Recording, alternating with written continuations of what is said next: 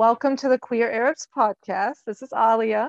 And Ellie. And we are here with a guest. Can you just introduce yourself, let people know where you are, uh, what you do, anything else that you want to say about yourself? Yeah, thank you for having me. Uh, my name is Mikey. I go by Mikey Amman, and uh, I am currently in Ann Arbor, Michigan, heading to Tucson very soon.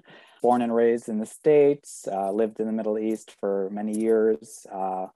I can go on and on, but I, uh, I guess I'm a queer Middle Eastern millennial Capricorn to sum it up. We are all Capricorns on this recording, and it's Capricorn season. So this yes. is just like the, it just feels right that we're recording during Cap season. Uh, Mikey, are you a December or a January Capricorn? January upcoming January 16th. I am January 18th and nice. then Ellie Ellie is January 11th. So we have 3 January wow. Capricorns. That's awesome. Um what are your big 3? Like what's your moon and rising? I have no idea. okay, cool. Ellie, I know is a Capricorn moon, right? Also, yeah. you're Capricorn sun and moon. Yep. That's a lot. Yeah, we are super thick with Capricorns here. Uh, Nadia is also Capricorn, if I recall correctly. What Nadia? No, Nadia? Nadia's a can. Nadia's a Cancer. Oh. The opposite. The complete opposite. the other C um, yeah.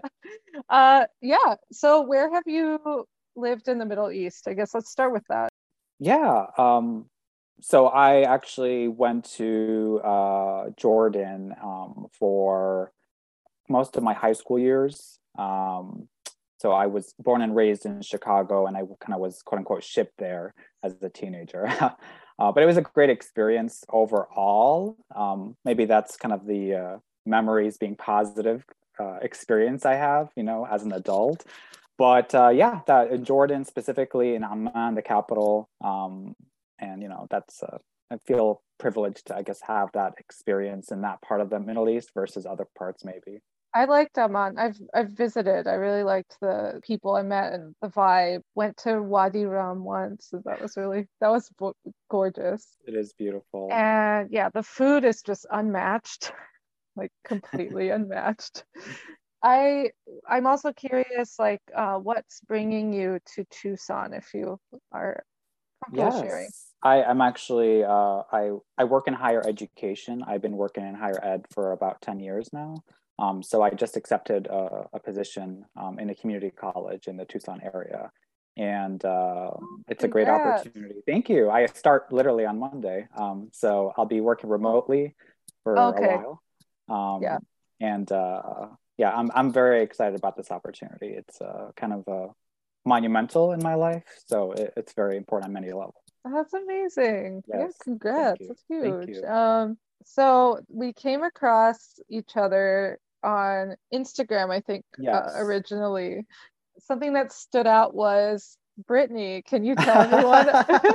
can you tell everyone where Britney comes in here? Oh goodness. Um, well, you know, I will say, like, I, I guess for a big chunk of my teenage years and young adulthood, um, pop music was very important to me. Um, and you know, we can go very philosophical into what pop culture means to many queer individuals, but um, for me personally, I think I I felt um, a lot of things from that person, that artist. Britney, to me, always exemplified feminism the way I saw it as a young queer, you know, male. I, I you know, and uh, there was a lot of uh, perception and uh, projecting so for me, uh, my interest in her music was fully kind of trying to build my own confidence as someone who's queer. Um, seeing the kind of stage presence and the confidence exude from someone who's actually a very humble person in real life was very inspiring to me because I do consider myself to be a, a humble, simple person, but I have ambitions and I want to have more confidence in everything in life. So that's really kind of the foundation of my interest in that kind of uh, music you want to tell everyone what you have done with your yes. love of Britney?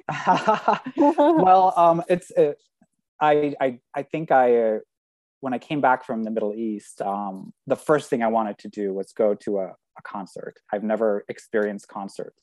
So I went to um, the circus tour and I got the VIP tickets and I was all excited. I was going all out. And I, I, I loved engaging with the fans um, because they had similar stories. You know, people just wanted to build their themselves using her music and her persona. Um, so I wanted to build an online community, and I started a, a group uh, initially on Facebook called the Chronicles of Britney. Um, currently, it's I think the number one size uh, North American Facebook group for Britney Spears music. Um, and I will be honest and say, you know, I I, of course, I'm the only administrator uh, administrator for that group. We have moderators, but it's actually um, a community, and that's something I've been very happy about having that kind of online presence. So um, it started about ten years ago, and I I'm still kind of I'm not as passionate, I should say. Um, I kind of have other interests in life, but I it's a priority of mine to maintain that community for people who felt the way I did.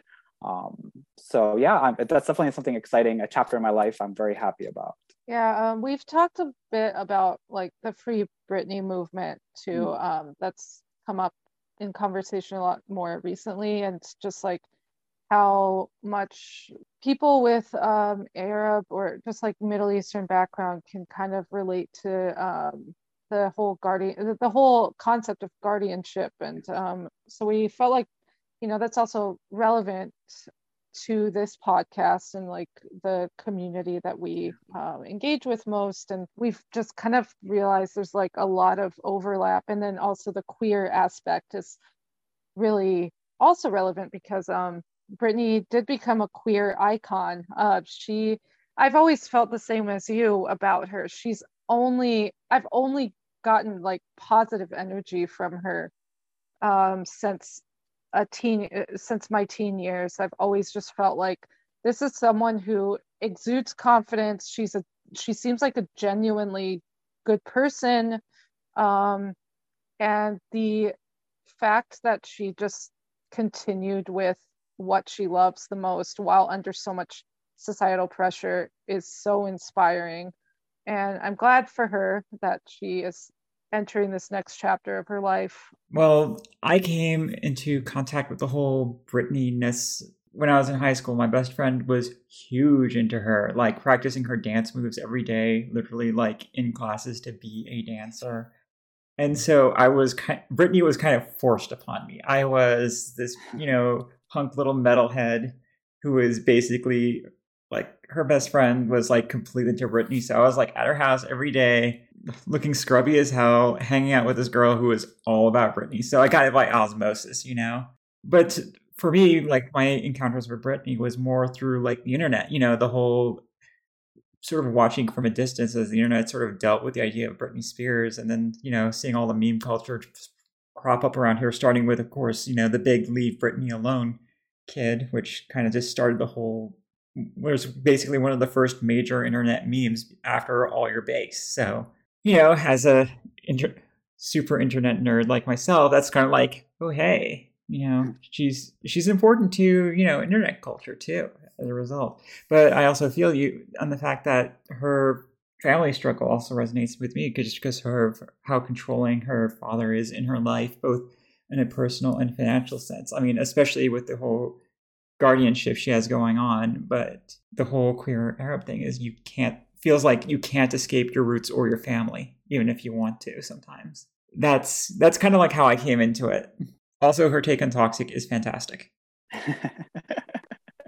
yeah, there is a lot of depth behind all that the meme culture like the whole leave Britney alone thing, like it became kind of like lighthearted, but there was actually so much depth behind that because it's yeah, leave her alone for, for and aimed at so many different people. Like it, it's little did we know it was aimed at her family too.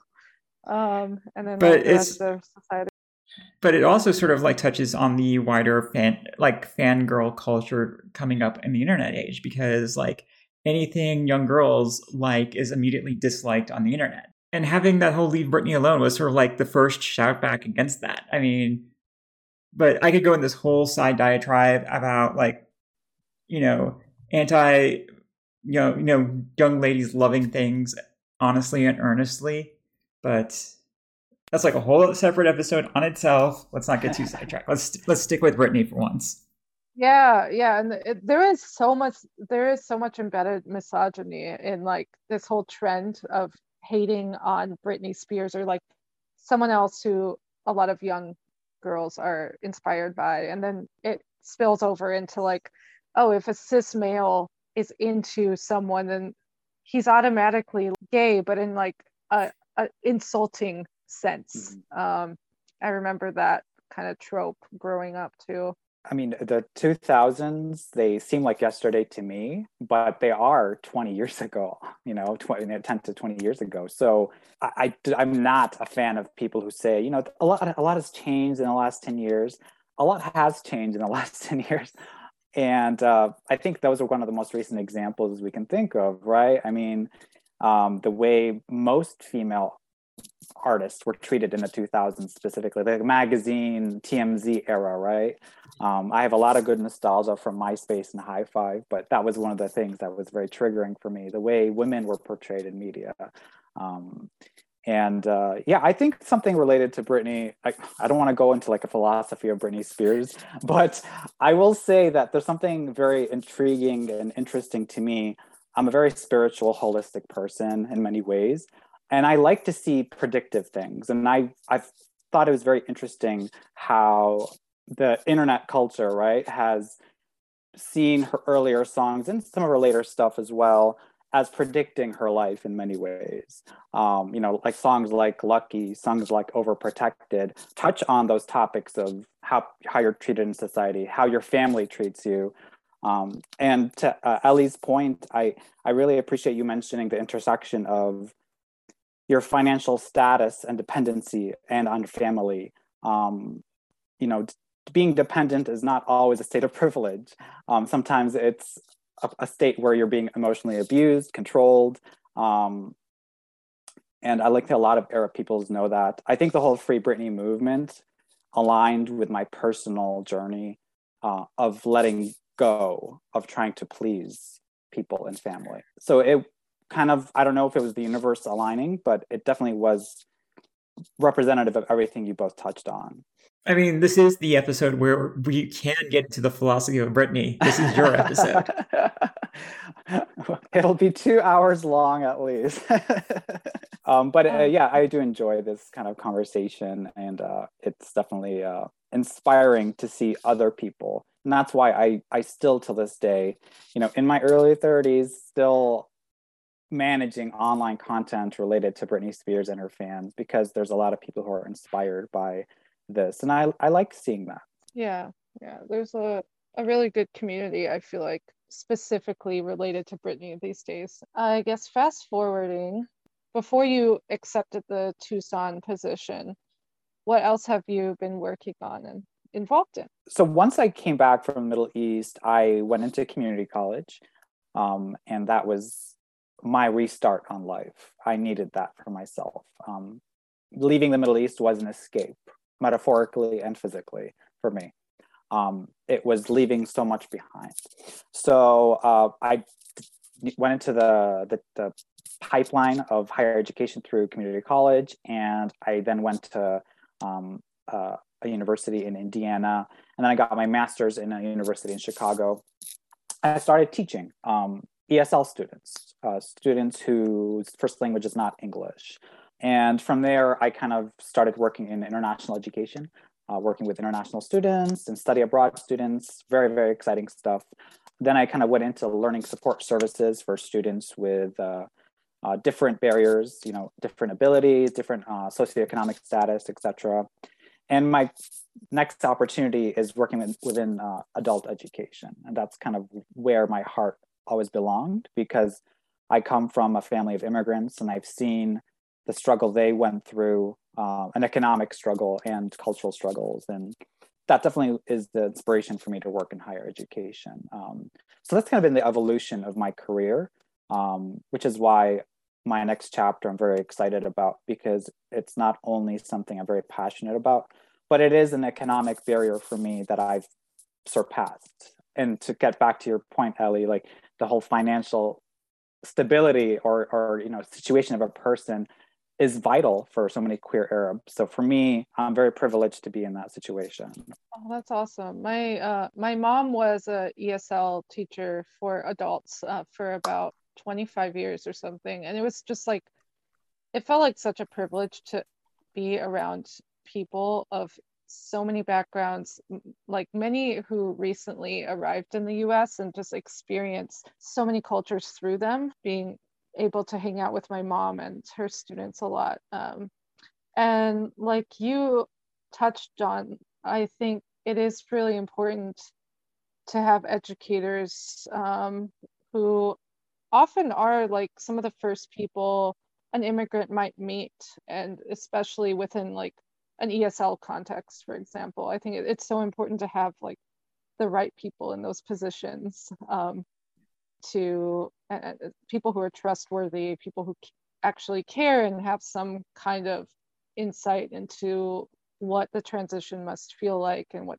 what people need at that stage of life. Um, so that that's that's awesome. I, I think that sounds like a really good uh, next step that you're taking um, with the new position. Yes, I'm very happy, um, and I'm happily partnered as well. So you know there there are a lot of um, things aligning in my life right now, and that's very alien to me uh, as a concept. I don't know if that's like as some people might call it imposter syndrome, or I don't know what it want to call it, but it's rare and kind of scary to be in a happy place sometimes. Um, but I'm yeah. there, and I'm happy to be there right now. I I, I call it being not used to success.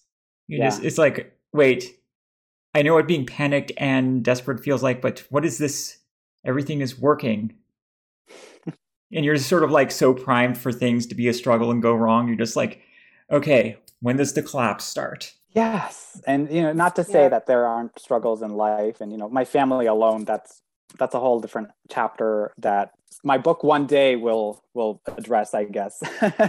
but um um it's definitely a, a place in my life where I'm definitely uh, pleasant. I know what you mean. I've had like several things work out at once, um, kind of recently too, and it's like I'm waiting for the other shoe to drop type of thing. I'm like, this is a a very bizarre concept. There is a lot of I think PTSD that a lot of us have um, that we have to kind of work through in order to really believe that things are going to be sustained. Um, like all the good things are going to be sustained. I think that, um, and you know, that PTSD is lingering on so many levels for a lot of queer Arabs like us, and it's just been challenging overall. I say for a lot in our community, um, in in the aspect of just getting over those barriers. You know, that sometimes they're just simple barriers. Um, so for me to have those barriers, many of them go away, is scary because it feels like well something's going to go wrong because it always does right? Like you said. So um, i hear you there. That or there, there's always a certain comfort in just having you know that consistent adversity. It's like yeah it's a struggle but you know how to deal with the struggle you know? Yeah it's like what's familiar. And at least for me there's uh there's a i mean i don't know when this will go away. There's the constant feeling of how am i deserving of this good thing. And I know a lot of it was external stuff growing up of being under the impression I wasn't deserving and that I was inferior and that other people's permission was what I was dependent on for every step of life. And now it's like, oh no, it's not anymore. How am I deserving of that? Even though objectively I know, of course I am. I think the, there's just so many layers to being queer Arab, um, and it's kind of been. Um, I would say it's just being queer, being Middle Eastern. A lot of people coming from Muslim backgrounds, be coming from an immigrant family. A lot of that just it goes against us in so many ways. You know, sometimes the family itself, the family dynamic, doesn't promote emotional stability or openness. So, you know, so that screws us up in a way. And then the events of 9-11 and post 9-11, how that impact on us, Arab Americans, for example, still does. Um, them being queer and Arab, you know, so it's like being rejected by so many people all the time. and you know it gets to you um, so that's why for me it's very important in higher education to voice my to have my voice and to make sure my representation matters and is there. Um, and it's it's been an interesting challenge navigating that but again it's a privilege that i am able to do that also.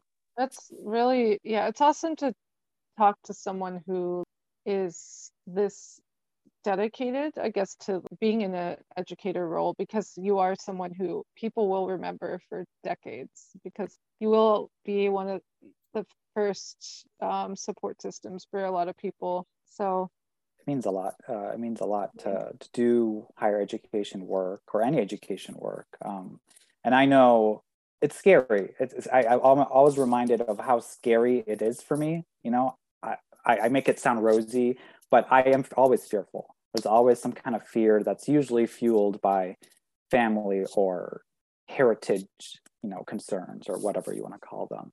But I, I I'm trying my best to navigate them as safely as possible and as happily as possible. Some of the fear is it's it, it sucks that you have to navigate it, and then some of the fear is probably just it's an indication of how much you care. Yeah, maybe it's like a mix. Yeah, I, I, I don't know what it is, but I think it's, I think a lot of people are fearful, um, even people who feel safe uh, as queer Arabs, I would say, um, because even if the people around you you trust, um, there's just a level of trust that's just not there. I think societal, uh, societally, you know, I, I would I would be lying to say, oh, I got this great opportunity in Saudi Arabia and I'm not trying to single out Saudi Arabia as a country or anything like that, but um, I got an amazing opportunity of Saudi Arabia, and the main reason I turned it down was because I knew I wouldn't feel safe there. Um, period. You know, it was a great. It had all the check marks. It had everything. Perfect, perfect. I'd be set for life on this, and but no, you know, there's certain things. So I think that will never go away in my lifetime. Um, but I'm hopeful the next generations will, and I, I want to be a participant in making that easier for everyone. I especially feel that because like uh, when I was growing up and going to school, like I could talk about my struggle, could talk about being, you know, kid of immigrants, growing up in America, but you know, my my family's immigrant story wasn't anyone else's immigrant story, and certainly most of them weren't queer either. So when I talk to my friends, it's like, oh, you're queer. Like, why do you want to stay with your family, or why do you want to deal with your culture at all? It must be so hostile and toxic. I'm like, but they're my family. They're it's it's my culture. I it's our way. I like the food. I don't want to give that up, you know? And I always felt like growing up, it was like, there was always like this certain pressure to sort of like blend into queer white culture or queer white nerd culture or just nerd culture, just rejecting other parts of myself to be included or to fit, you know, the progressive near queer progressive queer narrative that everyone seems to be constantly developing. It wasn't until college till I really saw somebody like myself. And at that point, it was an underground, it was an underground queer women's mailing list. That was the start of it. And that was. Glad you found that. I, I mean, it was, it was there's still a generational disconnect because all these women were like they were older, most, like a lot of them were working in academia and professional con- positions. Here I was, you know, dumb college student, like at, with all these women who were like easily 10 plus years my senior. And then there's also the local trans community where like I was literally the youngest person there by 20 years in a lot of the groups because it was like a lot of older cross dressers who had started to transition. Because this was the early 2000s and it was a different time to understand. so, but so which gives me hope that I'm finally like seeing people like me getting into the system and telling stories and having podcasts. Yeah. You know. Yes to all of that. Snap snaps. Yes. I love what you said, Ellie. There's this this constant like, oh, why are you even engaging with your toxic family and stuff? And it's so hard to sometimes explain the the I guess urge to stay connected and i think it's because it's a lot of our portals into like an entire culture my father is from saudi arabia there's a lot that is not okay with my family my communication with certain select family members is what I rely on to stay engaged in a culture that I I'm not surrounded by usually. And it's kind of hard to explain that to a lot of other queer people because there there are so countless reasons why I should just cut these family members off. But it's not as simple as that. I, I really appreciate you guys saying that because there's I think currently, and maybe I'm generalizing by saying this, but I feel like my personal experience, I should say, has been that you know a lot of queer folks who are Arab or Middle Eastern um, in the you know the last few decades would assimilate right and we could go into the reasons why um, but that's kind of the people that were you know like a, a generation older than i am who are queer um, or identify as something else their experiences were always to assimilate and to fit the mold right? Versus i am trying to balance my pride and identity of my who i am as a queer person and an arab right?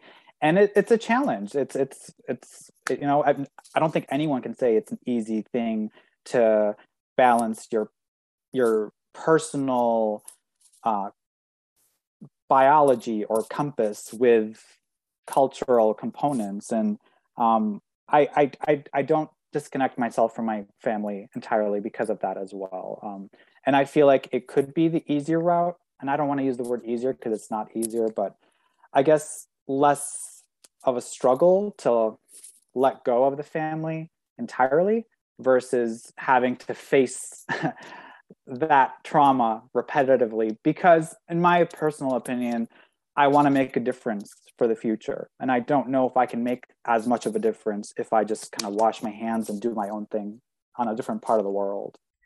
Plus i feel like you have an extra challenge being in education just because in education and and this is for, from somebody who's growing up in texas mostly like there is a lot of pressure to not speak out on queer issues if you're in edu- education at any level. Um, because not even t- uh, 20 years ago, it used to be a crime to be gay out here. And there's a, and education uh, contracts often had morality clauses saying if you were convicted oh. of certain crimes or arrested for certain crimes, you know, you basically forfeit your license or your, your anything. So, um, how has that impacted your career? If it, at all. This might be completely foreign and completely wrong, and I need to edit this out. No, no. I, I mean, you know, I, I, I I'm pretty passionate about um, queer affairs in different sectors of higher education. Um, I, um, I, I, I would, I will say that it depends on the state, which is sad enough too. Um, you know, um, state by state, there are different norms, different rules, different laws.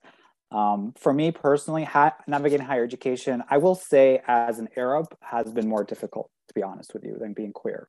Um, but that's my personal experience. Um, I know it's not the same for everyone, especially like if you're trans or you know other identities or you know. So we can get into there into people who are darker skinned. You know, there's so many conversations we can have about that. But as a queer Arab, definitely navigating the system is extremely challenging because I can't speak up on so many things because I know I will be in some fashion penalized for it. Um, whether it's for being who I am as a queer person or whether it's for voicing my concerns about certain current events in the world um, or having a political opinion that maybe is not aligned with the post 9 11 mm-hmm. hysteria.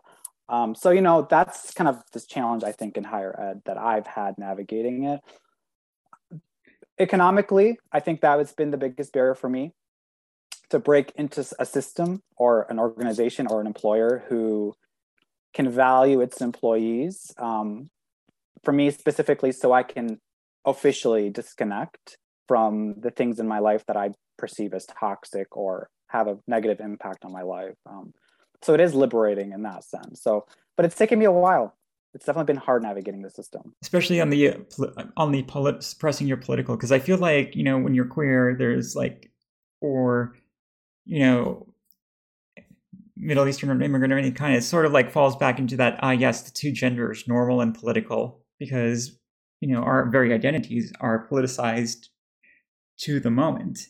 And so it feels like just even existing is a political statement in itself which can be career harming you know Absolutely. And I think that's why people have those conversations of, uh, diversity, equity, inclusion, and justice, right? So mm-hmm. there needs to be representation, but that doesn't mean it's only it's not sufficient, right? It, you know, representation is a part of the the puzzle for sure, and I'm proud of having that at least for myself. And um, I do think about other generations to come. To your points, and with all the work I do, you know, because sometimes I feel like, well, what's the point of all this? Like, why did I have all these struggles in life if I'm not going to make something out of it? You know, and it's a very like lemonade lemon kind of thinking that I have for my own career. Do you have any specific events in your career you want to? Oh yes, um, I will say um, networking um, is definitely in my it's a, it's a, strength of mine. I'm very happy. I don't know if it's because it's uh, communication or, or skills or whatever it may be.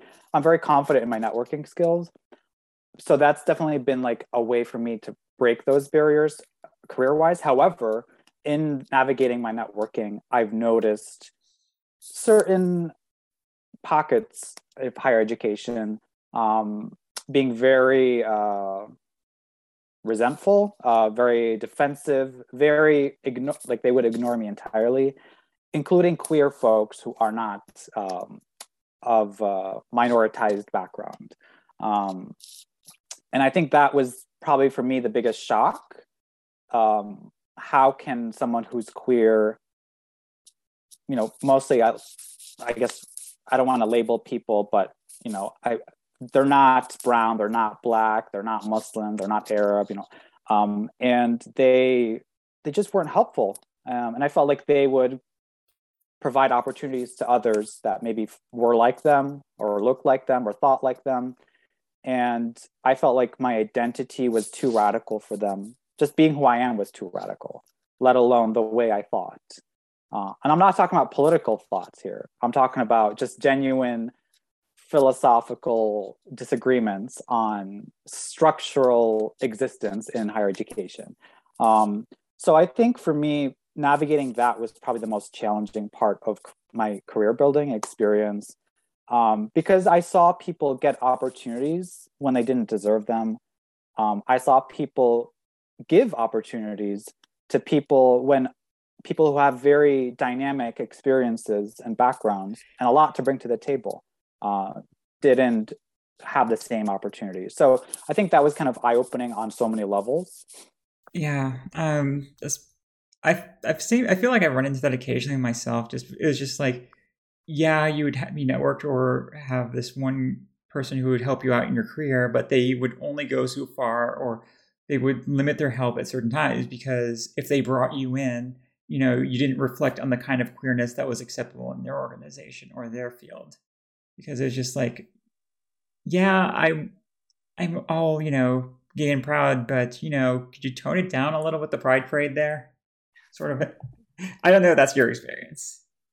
But you know, I, I, I, I and it's so hard to tell because they never say outright. It's never like, you know, it's like, yeah, you're flying that rainbow flag, but you need to take down the Saudi flag. That just looks that's a mixed message.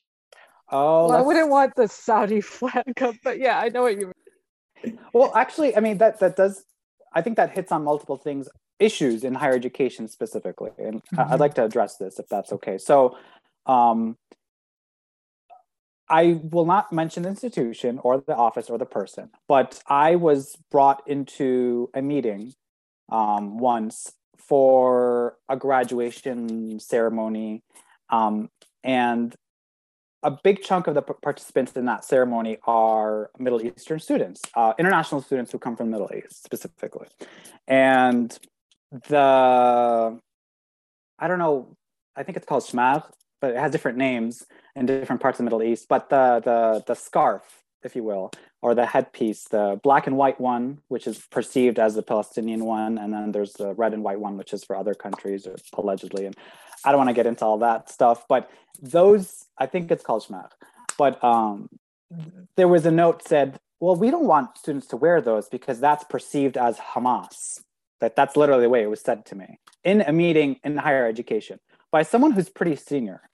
Um, and I was shocked. That's terrifying. Um, shocked. But I calmly said that uh, that represents an entire identity and it's not correct to assume to make that assumption that was my most respectful way saying f you you bigot right mm-hmm. um oh my god but that's that's pretty common i would say um and it's not just the ident- the arab identity factor but to your point about the the you know the uh, uh the pride flag um i've seen people in our community both queer community and higher education communities who object to just adding brown and black stripes to a flag.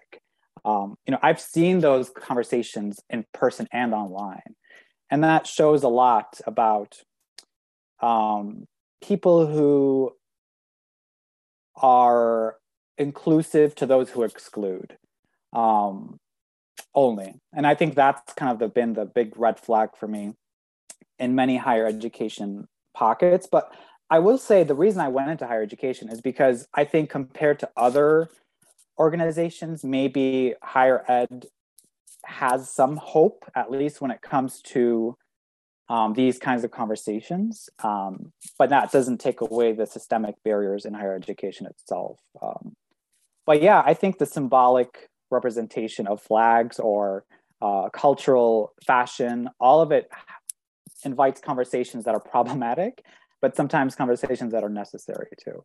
Yeah, it is ironic how some spaces that portray themselves to be like super op- open-minded and accepting and blah blah are some of the most gatekeepery um, oh. spaces. I mean, and, you know, oh, sorry. Uh, with the whole rainbow washing thing, it's like open-mindedness and acceptance is now a brand value. Totally.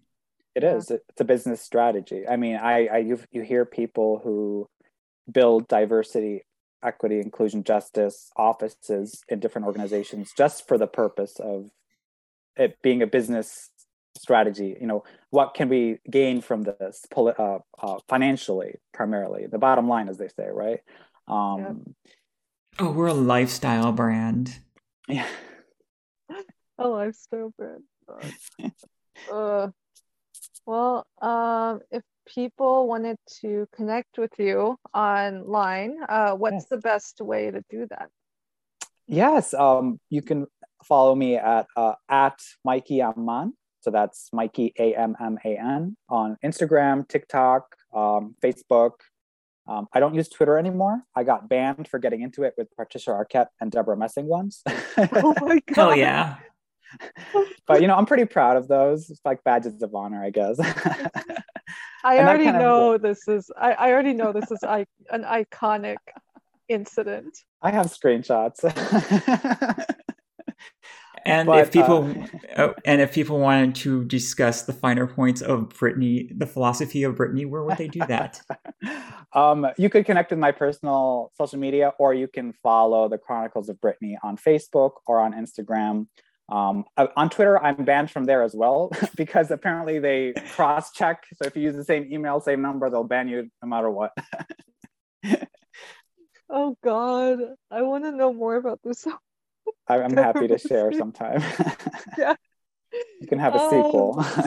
yes, yeah, we do need to. Um, is there anything uh, that you want to mention, like anything you're working on, anything you've created in the past that people should check out?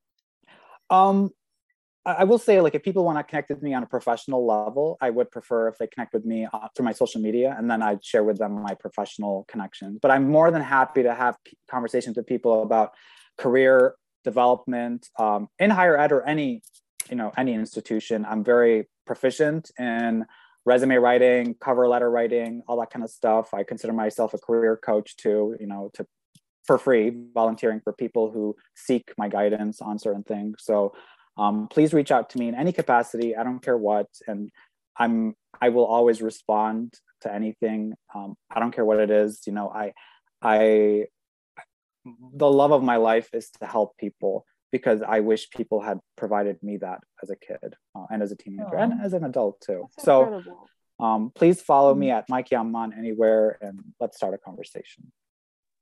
Awesome. Thank you so much for coming on. This has been such a cool conversation. Like it, it went so many directions that that's what I like about this podcast is just like you know you never know where the conversation will go. Um I kind of yeah. wanted to go more into like the history uh, and acceptance of fangirlism online and Britney, but maybe next time, right? We could. Yeah. I mean, you know, I've fangirled multiple times. Uh, so, you know, and I, I, will say like something, um, uh, if uh, I, it's not a project I'm working on right now, but I have been wanting to write uh, a hybrid graphic novel. Um, and I have the outline for it and everything. So the vision is there, but once I work on that, I'm you'll be the first people I kind of share that news with as well. But I'm something I'm very happy and proud about. Ooh. Yes. Oh, I I can't wait to hear more about that. That's cool. Thanks. Hey Alia, um, where can yes. people find our stuff these days? Twitter, which is not very active, of uh, Facebook and Instagram.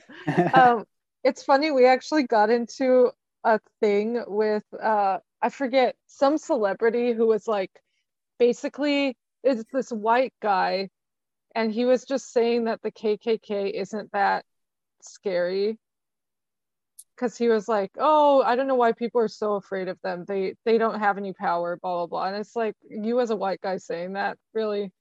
Um, so we got into it with him on Twitter, and he blocked us and stuff. so um it, what you just said about like being banned from tw- twitter that just I, I don't know. That's iconic to me. It's, it's, a badge um, of honor. I yeah it is. Political engagement is definitely something i'm very passionate about too. There's a page yeah. i think you all should follow it. It's called unofficial dnc um, i helped found that parody. It's a political satire page. Um, I kind of dissociated myself from it, but it's still good content. Um, so for people cool. who want a political parody, kind of onion like Facebook, Instagram uh, presence, follow unofficial DNC. Oh, okay, cool. I'll definitely follow that. Um, and yeah, what else? Oh yeah, Instagram. We're on Instagram. That's where we're most active. And then you can email us at the queerarabs at gmail.com. Um, and our website is the queerarabs at queerarabs.com. So yeah, let's definitely do a sequel sometime and get into like Twitter and fangirling. I feel like there's a lot there up for both of us. I, I could talk about Twitter all day long. Me I have so many screenshots and conversations. And um, I love horror too. So if you ever want to have a horror conversation, I'm I love having horror conversations about queer and horror. It's very fun. Oh, that's cool we will be back with you with all three of us sometime. Thank you for having me. Yeah. Bye.